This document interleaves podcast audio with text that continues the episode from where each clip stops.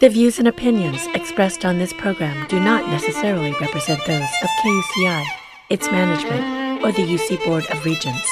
For more information on this or other KUCI programs, visit kuci.org or kucitalk.org. I find this scientifically fascinating.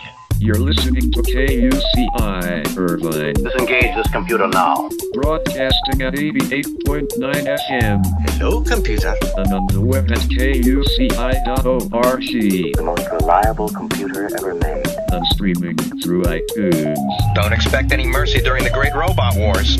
Anteater Radio brought to you by machines. Returning to normal broadcast in three, two, one.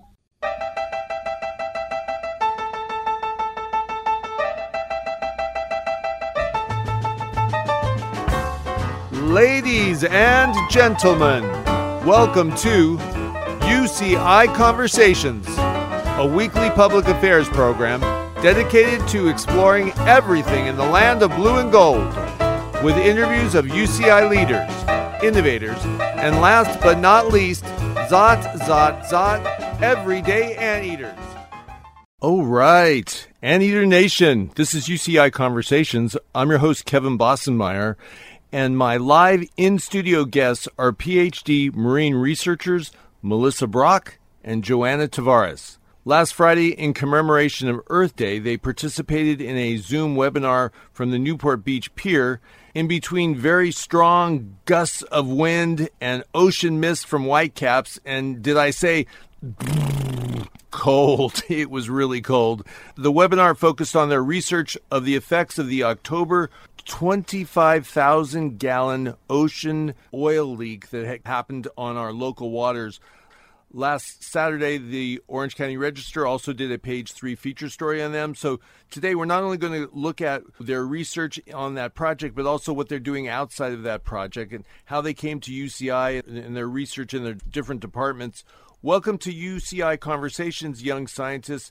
How are you today? Great to be here. Hello, Anteaters. What a pleasure. Thank you, Kevin, for having us on your show. Welcome, Joana. And please, Melissa.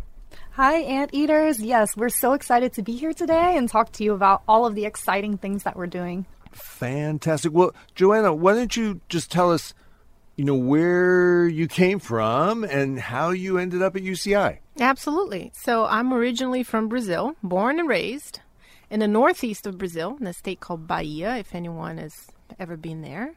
So is that like in the headwaters of the Amazon? I, almost, it's northeast. So, we're south of that Amazonian region, um, but it's a very tropical part of the country. And uh, we have amazing music, amazing food, and that's. I mean, of course, I'm biased because I'm from that state, but um, W- um, yeah. w- was it a uh, like a small city, or were you in Oh, the wow. jungle? You really want to go into my biography here? Well, you know, I was born in the capital city of Bahia, which is a city called Salvador, and that's a relatively large city. But then, um, when I was about eight years old, we moved to the countryside of that state.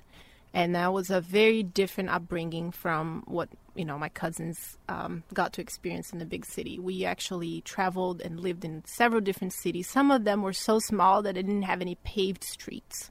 For a few years, we lived in a, in a t- tiny little town that, um, you know, the water wasn't suitable for drinking. And we had to actually, like, live off of barrels of water that were brought in from a different river system. So, yeah, I had a really interesting early childhood in Brazil, and I went to school there. I got my bachelor's degree there in oceanography.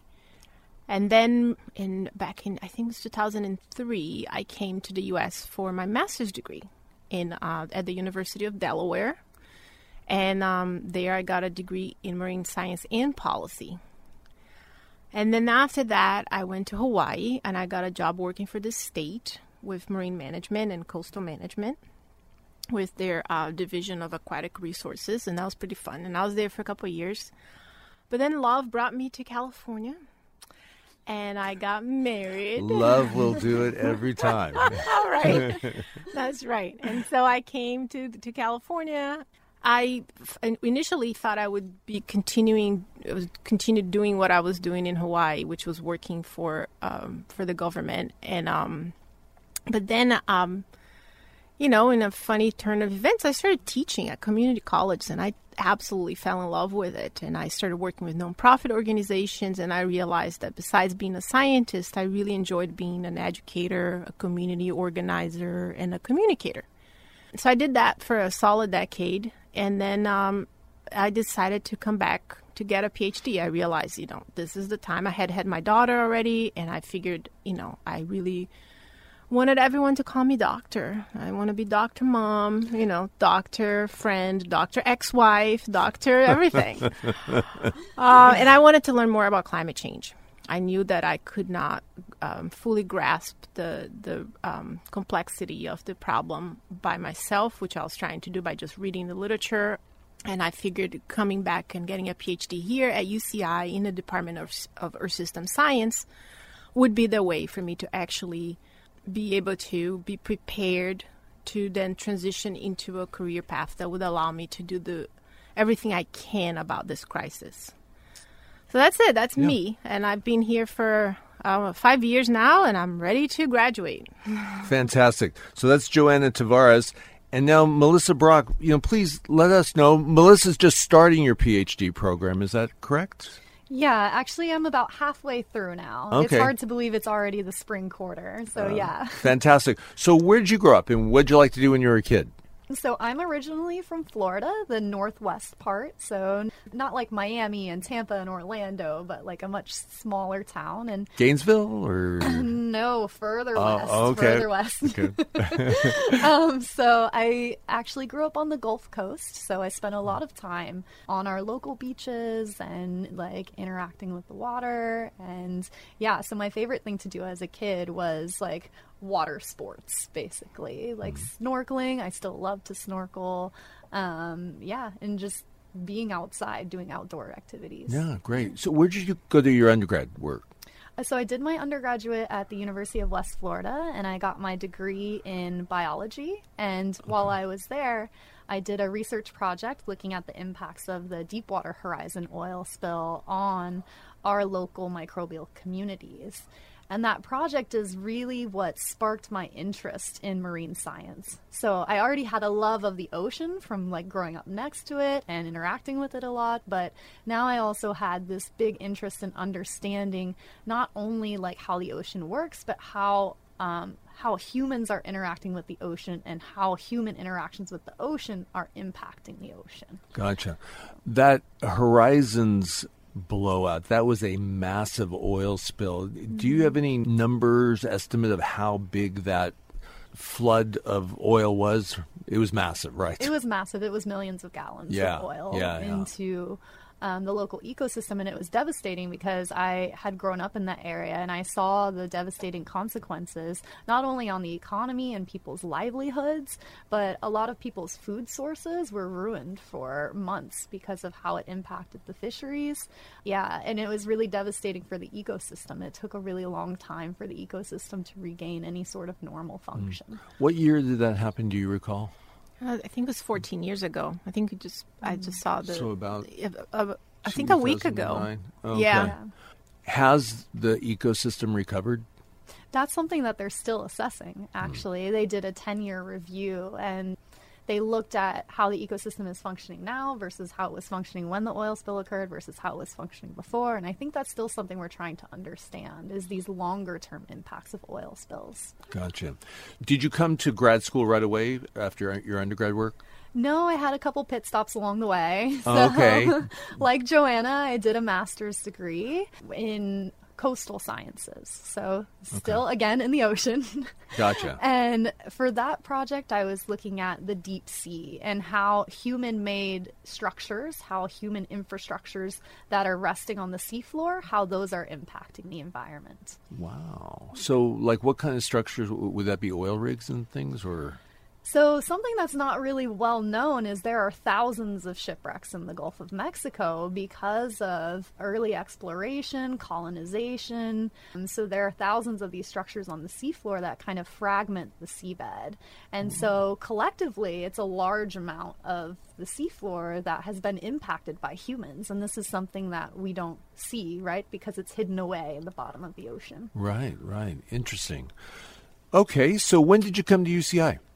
Three years ago now. So Okay. 2019 is when I came out to UCI and started my PhD. Okay. Have you stayed the whole time through the pandemic or did you go away? um, I stayed here for most of it. I went home for a couple months because everything just shut down and I wanted to be close to my family again until we figured out what was going on, basically. Right. Yeah. Right. Unbelievable. Well, how did this project come into being? When did you guys first hear about it? How did you hear about it? And did you know right away? It seems like you two on campus came together out of just this sheer desire to do something. Right. So the oil spill happened October 1st, October 2nd. October 1st. I should know this. Uh, I think it was October 2nd. But it was a weekend. It was a Saturday. And in fact, uh, for several days, beachgoers were reporting that they were smelling oil on the beach around Huntington Beach. And some beachgoers and boaters started reporting that they were seeing the water was looking different and shiny, and there were no confirmed. There was nothing from the authorities confirming that there was an oil spill. The company itself was not revealing anything, and so it took a few days for this oil to start washing ashore. And that was a Saturday, I think. That's when the reports of birds covered in oil started to come in. I've worked for many years now with a nonprofit organization, amazing nonprofit organization. I'm going to do the plug in here, Amigos de Bolsa Chica in Huntington Beach. And they, uh, of course, when they heard about those reports of birds being impacted by this oil spill, immediately there was a, a response effort put together to help with the Wildlife Rescue Center at the Huntington Beach facility there. So you were talking to some of your associates. Yes, and we were just hearing all this, and I'm thinking, wow, okay, the birds are being impacted, some fish are being impacted, and I'm sure there will be lots of volunteers to clean that up. And I'm thinking, what about my phytoplankton? You know, nobody's gonna worry about my phytoplankton. What's happening to the microorganisms that live in the ocean when spills like this happen? And so I contacted my advisor, even though it was a weekend, we texted each other, and I'm like, Did you hear about this oil spill? I was wondering if it would be okay for me to come in tomorrow and get some supplies and then go and collect some samples. And she's like, Yeah, why don't you do that? And then we'll talk more and see what can be done in terms of doing actual research. So I came in on that Monday morning, already kind of wanting to do something. And I bumped into Melissa's advisor, Professor Adam Martiny and he was just in the hallway and he was getting ready for a big expedition. He was taking a lot of his lab on this big expedition to Bermuda. And I was like, Adam, Adam, is are you guys going to do anything related to this oil spill? Are you collecting? Are you sending anyone to the pier? And he's like, talk to Melissa, talk to Melissa. And so that's what I did. I went to talk to Melissa. We had known each other like in passing, like we had met, but never really worked together. And so I came to talk to her, and as immediately, as soon as I start talking to her, I'm like, "This is awesome. We're totally gonna do something together here." So I just bugged her, and a lot, and you know, and let uh, asked her if she would let me be part of what she already had in mind. Fantastic. Excuse me just for a moment, scientists, while I update our audience. Ladies and gentlemen, if you joined us late, you're listening to UCI Conversations. I'm your host, Kevin Bossenmeyer, and my guests today are two UCI marine researchers, Melissa Brock and Joana Tavares. And we're just talking about their analysis and getting into the start of their uh, work on the October 2021 25,000 gallon oil leakage that took place off our coast of Orange County. And Melissa, can you kind of add to the story where we are at right now? Yeah, so how I found out about the spill was another person in my lab group sent me a news article, and they were basically like, I can't believe this happened. Because at the time, they didn't know how much oil was being spilled. When the oil leak was going to be stopped. And there was a lot of concern about, wow, I can't believe this is happening again in like our local uh, community. And immediately I wanted to go get samples and I was like, we should go today. It was a Sunday. And she was like, well, hang on. like, like calm down a little bit. Um, maybe we should like Youthful exuberance. you know, you know, it's a spill. We gotta do something. I'm like, all we need is a bucket and some bottles. I know exactly what we need to do. Let's just go do it. You know, ask for forgiveness, not permission kind of attitude. And- Yep. Yeah, how many, just to get clarification, at UCI, how many grad students are like you? Like, is it a thousand? Is it a hundred? uh, we have, you know, I I guess we're we can't speak. We don't have that data, but you know, but well, just we, in terms of your, co- you know, your oh, fellow we're students. all pretty awesome. I gotta say, grad students are like are really special type of people because you know we we survive for like five, sometimes more years on very Not little very money, and you know a lot of enthusiasm and um. all we have is our science. you know? And each other. It's very awesome. So, so is it a few dozen, or I mean, I, I yeah. don't. Okay. Yeah. You, you you mean like in terms of having grad students or Well, you know, how many of you are, you know, not necessarily who did this project, but how many of you are at UCI or who are marine researchers? Oh, we have dozens of grad students at UCI who are marine researchers, and Okay. and lots of them would definitely jump at an opportunity to do something that is aligned with their line of research. Because we should also contextualize this. Both, as Melissa explained before, she has worked with oil spills before, and in my case, I am for my actual research thesis, the work that I am doing also has to do with marine pollution that is caused by components released after fossil fuel is combusted.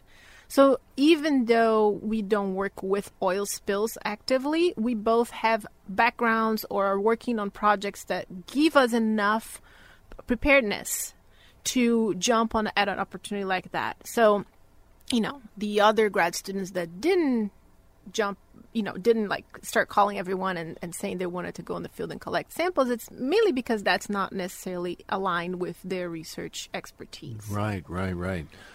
So, Melissa, so you start, you got your buckets, and you go out there. What? How did you determine your research methods?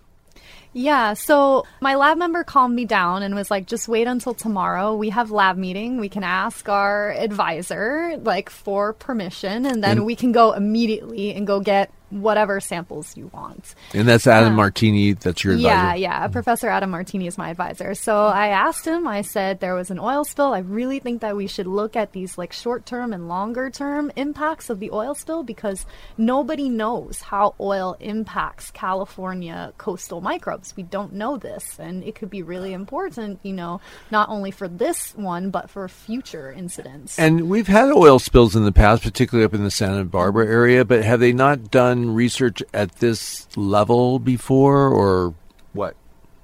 Yeah, most oil spill research focuses on the animals you can see. Right? So, very little work has been done on these kind of invisible masterminds of microbes. Right. So- Especially long term impacts, you know, and long and not just impacts. When we say impacts, people um, immediately associate with um, some kind of um, problem, right? And what we're looking for here is a complete scientific understanding of the role that these microorganisms play. So not only the possibility, the very real possibility that toxic components in these oil products like crude could be harming marine microbes in some way, but also that marine microbes themselves could be processing this oil, could be digesting portions of this tar or this crude in the long run.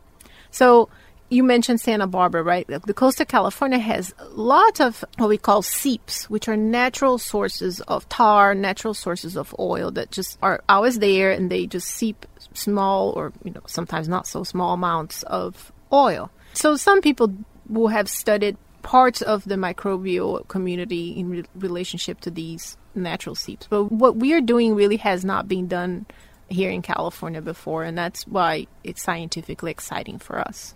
Great. So what do you do? You've had your meeting, and now you've been given the go ahead, right? Yeah, so how we collect water is we have this red bucket that we take down to Newport Pier and we throw it as hard as we can over the side of the pier and we drag up the water, which is much heavier than you think it would be. And then we collect for different sample types. So the way we chose the parameters that we're sampling is our lab actually has a 10 year time series at Newport Pier. So what we were doing is just increasing the number of samples we were taking per week so that we can look at those short-term impacts. So we collected things for understanding changes in the bacterial community, which are the really really small the the yeah, the smallest. I was thinking, are they the smallest? They're the viruses. I guess the viruses would Are viruses alive? Anyways, Yeah, um, exactly. the smallest parts of the How of long the does this show? community. yeah. Of the microbial community. So we wanted to collect for that, but then also we wanted to look at um, changes in the nutrients because the nutrients are the food source for the bacteria. So we wanted to understand not only what is happening to the microbes, but also what's happening to their food sources. So we can really understand like what the role is that oil is playing here. Interesting. So is science now at the micro? I, we kind of touched on it before, but like, yeah, you know, we haven't been at this micro level before. I mean, is that true? Yeah, and that has a lot to do with advances in technology.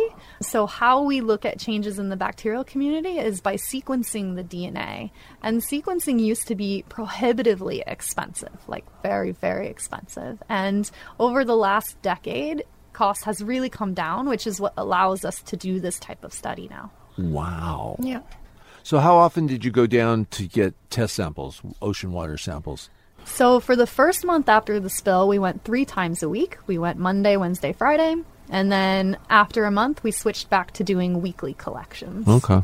And was it always about the same amount of time, or were there days when things would go crazy? And Fridays definitely took longer. we would be exhausted too. It's it's hard work. It's it's you know, it's hard on your body. You have to be like dragging pails of water off of that pier.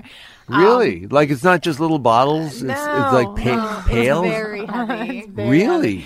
Yeah, and you know, like you can do once a week and it's fine. We even thought about like building a pulley system for a while, and then we're like, this is taking too long to build this pulley system. Let's just pull it out of the bucket. When you do once a week, it's fine. It's not that big of a deal. But we really were not, you know, again, we were not preparing to do this as part of our PhD experience, right? That we each have our own research projects that we're working on, that we've been working on since we started our PhDs. This was an add on. This was something that we decided to take on as an extra assignment. And, you know, we had to make adjustments to our schedules, our daily schedules. And, um, I have a kid. I have to figure out how to deal with like child care. Both Melissa and I have dogs. So we were like, you know, neglecting our pets so that we could be out there uh-huh. collecting samples. And so by Friday, we were exhausted. And that's why Melissa's saying that Friday was out. It always took the longest because Friday we would be like looking at each other and we're like, oh my gosh, how long more do we have to do this for? So it wasn't so much the work was the same every day. It's just that your your Yes. bodies were worn out. yes,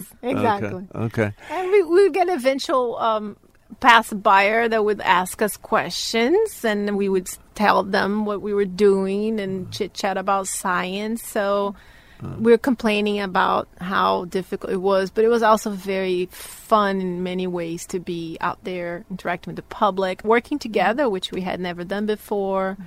Did both of you go down every oh, day? Oh, yeah. Oh Yeah. okay. Oh, yeah. Oh wow. So- we're a team. gotcha. Got, was it, at eight o'clock in the morning? that that was the time? Yep. Yep. Okay. And and how long would you be down there? Um, well, it depends on what the topic of conversation was that day. we spent a lot of time getting to know each other out on that pier. yeah. So you collect one. Some of the stuff that I do has to be processed uh, in right right there, right? Like most of Melissa's work happens after she gets back to the lab. Well, I do about half of the processing of the samples on the spot. And so a lot of times she would be done and then she would be waiting for me to finish like pipetting things and filtering things or whatever it is that I was doing. And we would be chit chatting and, you know, just or or talking to again uh, people who were walking at the pier. Mm-hmm. Yeah, so oh. fun times. And then sometimes it, you know, it would be rainy, it would be windy. It was this is October, you know. It was like We moved really fast on those. yes, days. on those days we were in and out. yeah. So anywhere from like 45 minutes to an hour and a half. yeah, Yeah. yeah, Okay. like. And did the spill change over time? Like, was it at first, you know, was it noticeable the change? Absolutely. Yeah. So the you know when they the first time that we did collections, Melissa actually got pictures of the oil sheen on the surface of the water, and then within a few days that was gone. And then what we started seeing over and over was tar. So tar balls or tar globs that would wash ashore, um, and the response team, right? The the team that was hired to come and do the cleanup, they would show up all dressed up in hazmat, and uh, they would arrive for work eight eight a.m. and they would start collecting that stuff from the beach. You know, they would be bagging like racks of kelp that had oil on it, and they would be pretty much cleaning the sand up and just removing everything that they found, which could be covered in oil. So to get tar samples, I would actually have to arrive before the cleanup crew every day and just wait, you know, just like try to get as much as I could before they would arrive. Mm. That was the funnest part for me was trying to find Joana because she would get there before I would, and I would see her car, and I, and she wouldn't be in there, and then I would look and I would see somebody running on the beach, and then like dropping down. I'm like, oh, that must be her. She must be getting some tar. I'm getting some tar before the, the hazmat people come get my tar. Yeah. So for several days, every morning we would see new tar balls or tar globs washing mm-hmm. ashore.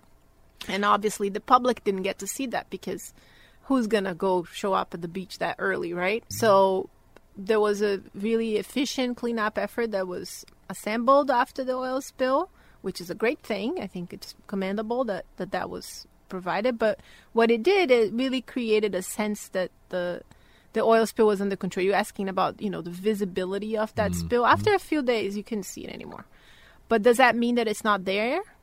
That's what we're investigating. We want to see what the eye cannot see anymore, you know. And then that's why we do these measurements of the chemicals that are still in the water so that we can detect exposure to these components of the oil and to the tar that could be underwater.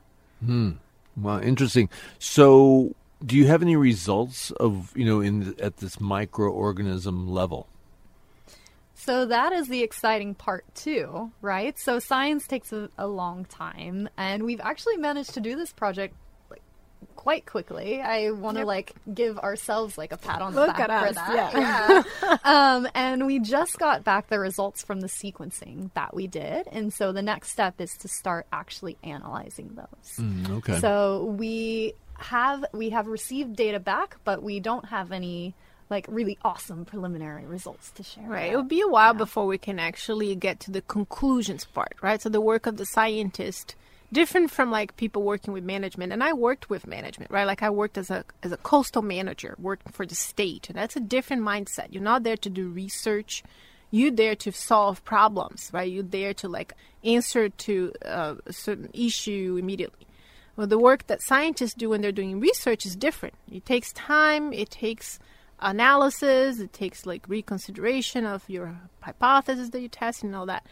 So we have been getting results from the chemical analysis of the water. That's been done by a collaborator that we have here UCI, Professor Chris Olivares. Big shout out to Chris and his student, um, Jalene Dong. They, to the two of them, have been um, just instrumental in this whole process. They've been we were so lucky to find them when we did because we really needed this chemical analysis of the water and for for a while we thought we wouldn't get it because we you know there's no funding for this project so we couldn't send samples out for analysis because it's too expensive. Hmm. So we've been getting data from them. So we've been having results coming in the whole time since the beginning because their their samples cannot wait. They cannot be frozen, they cannot be stored. They have to be processed immediately. But now it will take us a few months to put all of this together. So it's not like we're not getting preliminary results. We are. But it will take time to get all this data assembled and then make sense out of it to actually be able to explain what we're seeing in light of all these parameters that we are measuring. Gotcha. And isn't there a researcher at UCSB that you worked with quite a lot? Yeah, and I'm I'm not sure if quite a lot, but again, someone who was um, we were just so lucky. Like people were just responding to us exactly when we needed, right? In the beginning, we started without knowing how we would get all these auxiliary data sets that we needed. We knew what we could do ourselves in our labs, but we also wanted to have this extra data to go along with the genetics that Melissa's doing and the microscopy that I'm doing. And so we started just emailing everybody we knew. And eventually, this was actually through Melissa's advisor. Uh, he told me to contact this professor at UCSB called Dave Valentine, who is uh, a very well known, very famous scientist. And I was very moved by how quickly he responded and how helpful he was in terms of giving us instructions on how to properly collect samples and how to follow the protocols that we were not familiar with. Because again, we were very familiar with most of the protocols we used, but there were a few of the things we were doing that were new to us. Gotcha. Excuse me again, Melissa and, Joana. Ladies and gentlemen, you're listening to UCI Conversations right here on KUCI 88.9 FM in Irvine. And my guests today are PhD environmental scientist candidates Joana Tavares and Melissa Brock. And we're just talking about their research that was recently done on the October 2021 oil spill leakage. Wow. Thank you for your work. It was definitely necessary. Can't wait to see the results. Yeah, we can't either. we're excited. What about your you, you referred to your normal studies and the things you're, you're working on. What do you normally work on? So I do all things ocean bacteria. And I refer to my dissertation as a love letter to marine microbes. So, my primary interest is in understanding how humans are impacting the oceans and impacting the microbes there.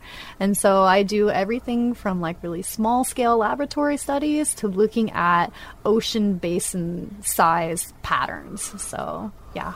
Wow. Can, are there any specific areas that you, you know, parts of the ocean or locations or something like that that we might understand?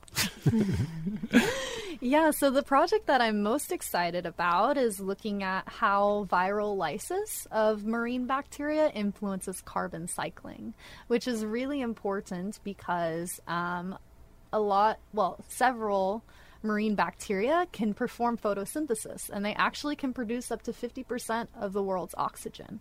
They're just as important as plants wow. in regulating our oxygen and carbon cycles.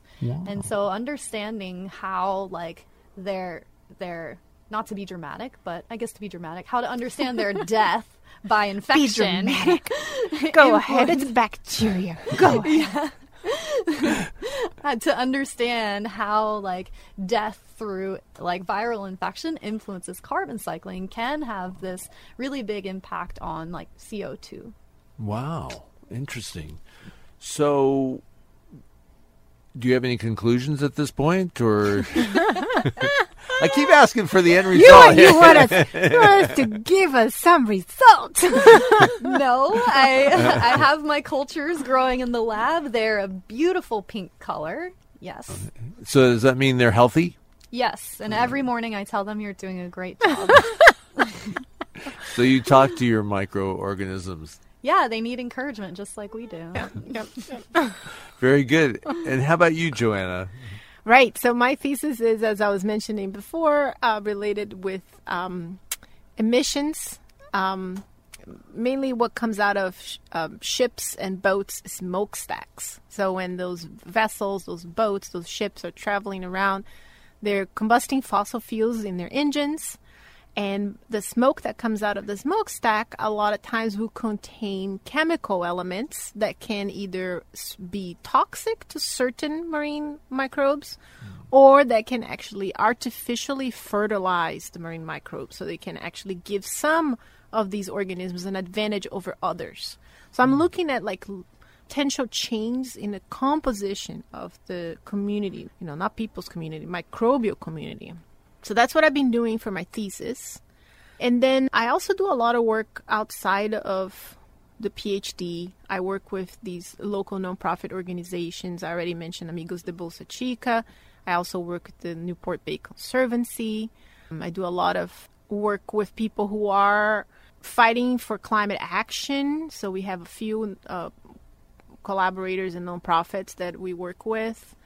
And I am trying to learn how to be a better communicator because that's what I want to do after I graduate. I want to go back to teaching, and I also want to work talking about science and specifically climate change and climate action in the hopes that we can, you know, solve this situation we're in. We're kind of in a pickle.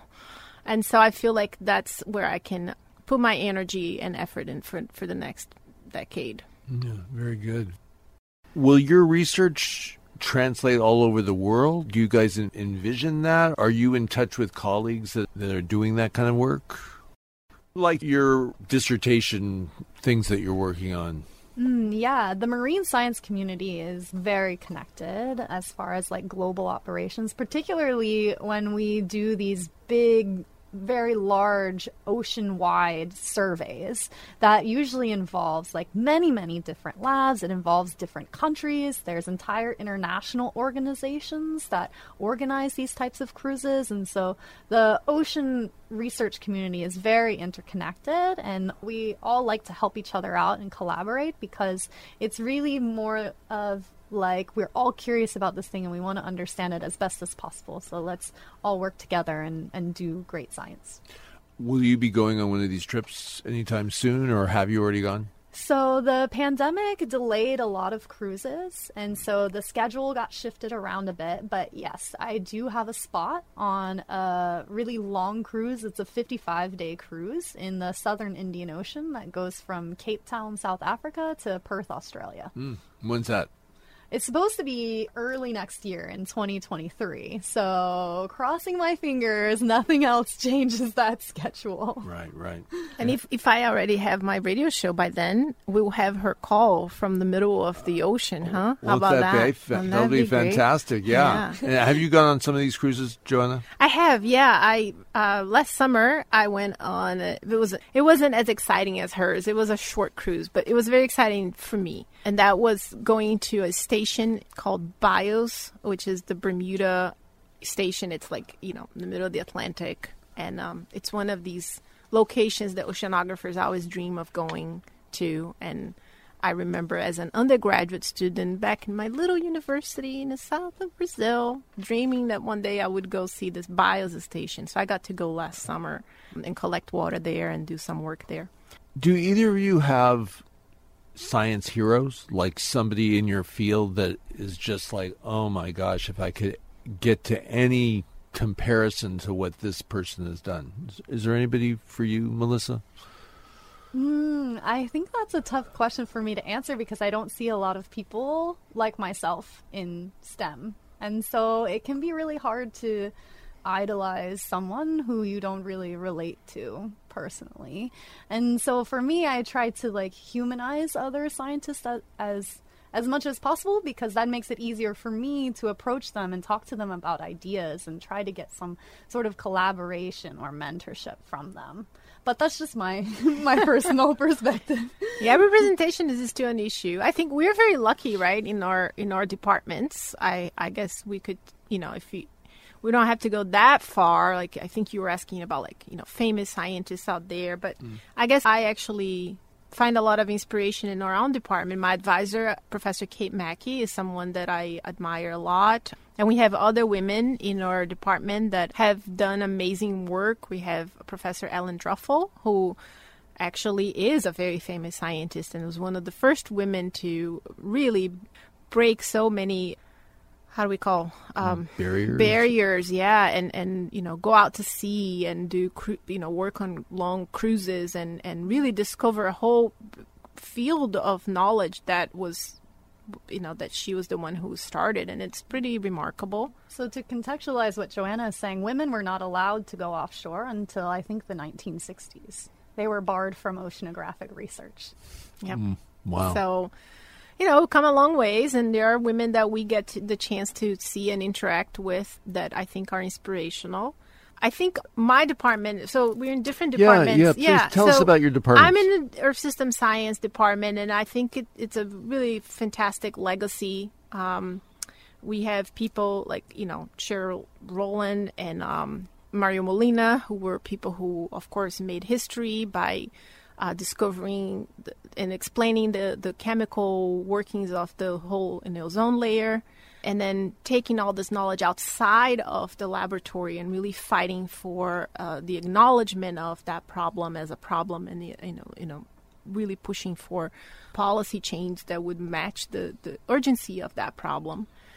Um, Sherry Rowland really was a science communicator. I understand. Yeah, absolutely. And, and so we have this legacy in our department, and I think that it's worth acknowledging that. And then the people who came after the the founding members of the department definitely kept up with this sentiment of the role that scientists can play in society beyond just doing research. And it's really hard because it's very difficult to be a good scientist. It's very difficult. It takes so much. It's pretty much that's what you do.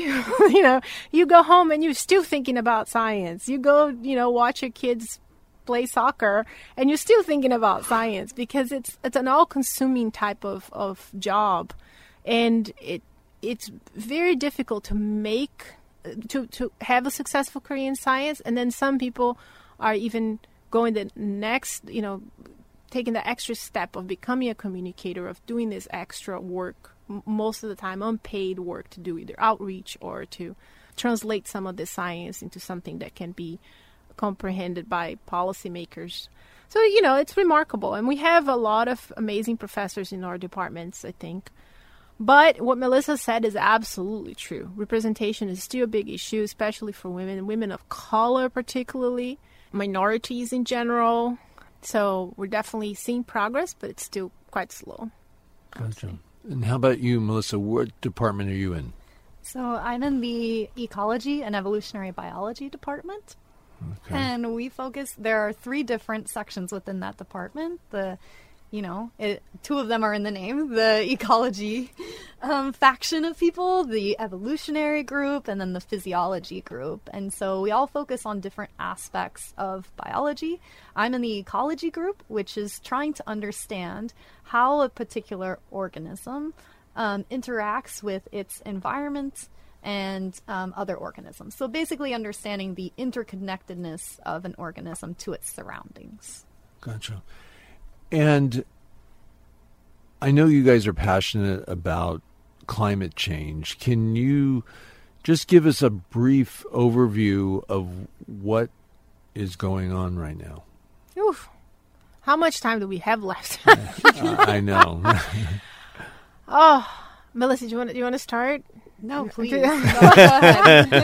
it's a big deal. You know, it's a big deal. It is a big problem. It's something that uh, I feel like if more people understood how big the problem is, uh, we would probably be moving faster towards a solution. The solutions are not easy. You know, what we're up against is a huge challenge. We know, scientifically speaking, that to prevent the worst effects of global warming, climate change is you know a bigger term that includes all the effects caused by an average you know an average warming of the surface of the planet. So we don't we don't we hear people now talking about climate change uh, and avoiding the term global warming because for the longest time people would get confused that you can have more snowstorms in a global warming world. Mm-hmm. so it's, it's hard for people to understand. But the reality is that on average the planet is getting warmer and we know scientists have a very strong consensus. The consensus is as good as it's going to get for anything. That that is happening. That it's happening really fast. The planet is already much warmer than what it should be, and we know that there's a threshold temperature of 1.5 degrees Celsius. That if we pass that threshold, there will be serious consequences, right? We know already that we are going to pass but there are now technology that allow us to kind of reclaim some of this carbon from the atmosphere and return to this 1.5 degrees Celsius threshold. So we, you know, when scientists do all these calculations, they have these model simulations, and we know that if we go over this 1.5 Celsius degree 1.5 degrees Celsius and we don't bring it back down to 1.5, the consequences are mass extinction of plants and animals, collapse of entire ecosystems, large areas of the planet that will be unfarmable and unlivable.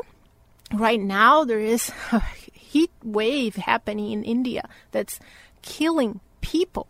Heat killing people. It's the hottest heat wave in 150 years in India. And so you have places in the world that are already experiencing massive flooding because of unprecedented rainfall. So in Brazil, February this year, 100 people dead because of landslides caused by this like record amount of rain that fell in Rio de Janeiro. And then again in April, another landslide also because of unprecedented amount of rain. South Africa, 440 people dead because of a landslide again associated with a record rainfall that is caused by climate change. So we know it's already happening. To keep the planet from going above this threshold of 1.5 degrees Celsius, the scientists have already told us too. We must cut emissions, global emissions, by 50%. That's a huge, huge ask, but it's doable. It's doable. We have the technology, we have the means to do it. So, really, what we're lacking right now is the political will, is the support of the public to actually go out there and fight for those policies to pass. And we have right now one big policy, the Build Back Better, which is at you know right now at the Senate, stuck at the Senate. And that is, you know, these things we need people to be informed and engaged. Thank you, Joana. Let's update our audience right now. And Joana is going to be a science communicator, and this summer she's going to be a DJ on KUCI. So I'm going to give her the opportunity to do a guest ID. Please, Joana. Oh my gosh! Okay, I gotta get my like my radio, vo- my DJ voice. Okay, hold on. Ladies and gentlemen, you are listening to UCI Conversations, hosted by Kevin Bossenmeyer. His two guests today are myself, PhD candidate, hopefully to graduate in the fall, Joana Tavares from the Department of Earth System Science. And my colleague and his other guest is the amazing, fantastic, beautiful grad student Melissa Brock from the Department of Ecology and Evolutionary Biology. We obviously, as you probably can tell, love to talk about science. I don't love talking about climate change, but I talk a lot about it because I think we need to. And I'm going to give back to Kevin. Thank you, Joana. Melissa, can you please just tell us a little bit of your perspective about climate change? Yeah, so obviously echoing everything that Joana just said. And again, I think the major problem is that scientists all agree that climate change is real, it's happening, and it's a crisis. And we all agree that everybody should be talking about this. But there's a real barrier in between, like, communicating between scientists in academia and with the general public and s- communicating it in a way so that they understand not only what the situation is, what the level of urgency is, and what they can expect to happen if we do nothing, but also that element of hope that there are things that we can do and this is the path forward so that we can have this bright hopeful future not only for ourselves but also for our kids and future generations hmm. Are there things that we can do right now? Yes, there are things we can do right now. There are many things. Some of them will have a greater impact in the long run, and some of them are more urgent right now. And it's complicated because we need people to be doing both. You ready for this? Okay. Please. So, in the long run, we should all be consuming less, particularly consuming less things that have that depend on fossil fuels. So, of course, a lot of people are already switching to electric cars, and that's great. If you can install solar panels on top of your roof, if you have a roof, do it. Uh, if you rent, like me, you don't have the ability to do that yourself, but maybe start asking, you know, whomever you rent from to do that one of the major things that individuals can do is to consume less beef, less meat. I don't have the time to explain the connection between meat and the climate crisis, but it's a very clear connection. So if people can eat less beef, that's one thing. Fly less. Flying is a big source of carbon emissions. So that's all in the long run. Oh, heat pumps. If you if you need to heat your home, heat pumps are big. heat pumps, everybody, look them up. Those are things that we call individual action. These are great things. You know, if you have the means to do them, that's great. But right now, in this exact moment, we only have eight years left, and what we need are policy changes. And the politicians that we have right now in power are dragging their feet. A lot of times because, you know, they get a lot of donations from the fossil fuel company. So this is not, I'm not making this up. This is available online. You can look up who has received donations from oil and gas for their campaigns. It's all there. And so it's really hard to pass the legislation that we need to pass. So with that in mind, people need to protest. Contact your local chapter for Sunrise Movement. Your youth movements are at the forefront of these protests, so call them. Sunrise Movement, Fridays for Future, these are youth groups, and they're already doing the work that the adults need to be doing as well. Anything else to add, Melissa? Does that sound like a good start? Yeah, I think that would be a great start. Great. But don't be so sad, Kevin. Come on. I know, I know it's hard, but listen, we are strong. We are powerful people. We've gone through so much. 300,000 years roaming on Earth. Humans are amazing, creative, powerful, courageous. We've done so much. We've left the Serengeti and colonized this whole planet. We have creativity. We can do this. I really think right now is a matter of getting everyone on board. Mm. I, I'm excited. I'm excited. I think the future is bright. I think once we all decide that we want to do this and we want to save this planet, we're going to do it. Fantastic. Well, I just want to say thank you to both of you for the work that you do. Joana, best of luck with uh, getting your radio show. We can't wait to hear you on KUCI. And Melissa, we look forward to hearing more about your work in the future. Thank you for being here. Thank you so much for having us. Thank you. Thank you again to UCI Ecology and Evolutionary Biology PhD student Melissa Brock and Earth System Science PhD student Joana Tavares for their passionate work keeping our oceans healthy, and for their remarkable ability to communicate their science effectively. I look forward to reporting on their research findings to the October oil spill. And finally, much good luck and good fortune on their PhD road. For Joana Tavares, the end of the road is within sight this fall, and Melissa Brock for the spring of 2024. Kudos, mighty anteaters. Keep up the great work. And now turning the page, coming up next at the top of the hour is Oswaldo Diaz hosting his Spanish speaking Mindfulness 30 Minutes. Enjoy. You've been listening to UCI Conversations, where every week we explore another corner of the land of blue and gold with interviews of UCI leaders, innovators, and Zot, Zot, Zot everyday anteaters. For an encore rebroadcast of this show or any of my past shows, simply go to my podcast website at www.bossenmeyer.com. Comments and suggestions are always welcome at kboss at kuci.org. Thanks for listening. Keep up the hard work and go, go, go, Ukraine. Ladies and gentlemen, please donate to the UCI Ukraine Scholars at Risk program, helping Ukrainian refugees come to UCI. The web address is zotfunder.give.uci.edu. That's zotfunder.give www.give.uci.edu. Thank you very, very much. I'm your host, Kevin Bossenmeyer. It's been my good fortune and pleasure to serve. Right now, coming up to close the show is my piano Commodore, Fred Kaplan, playing from his classic blues CD, Signifying. Feel the groove. So long, everybody. Happy trails.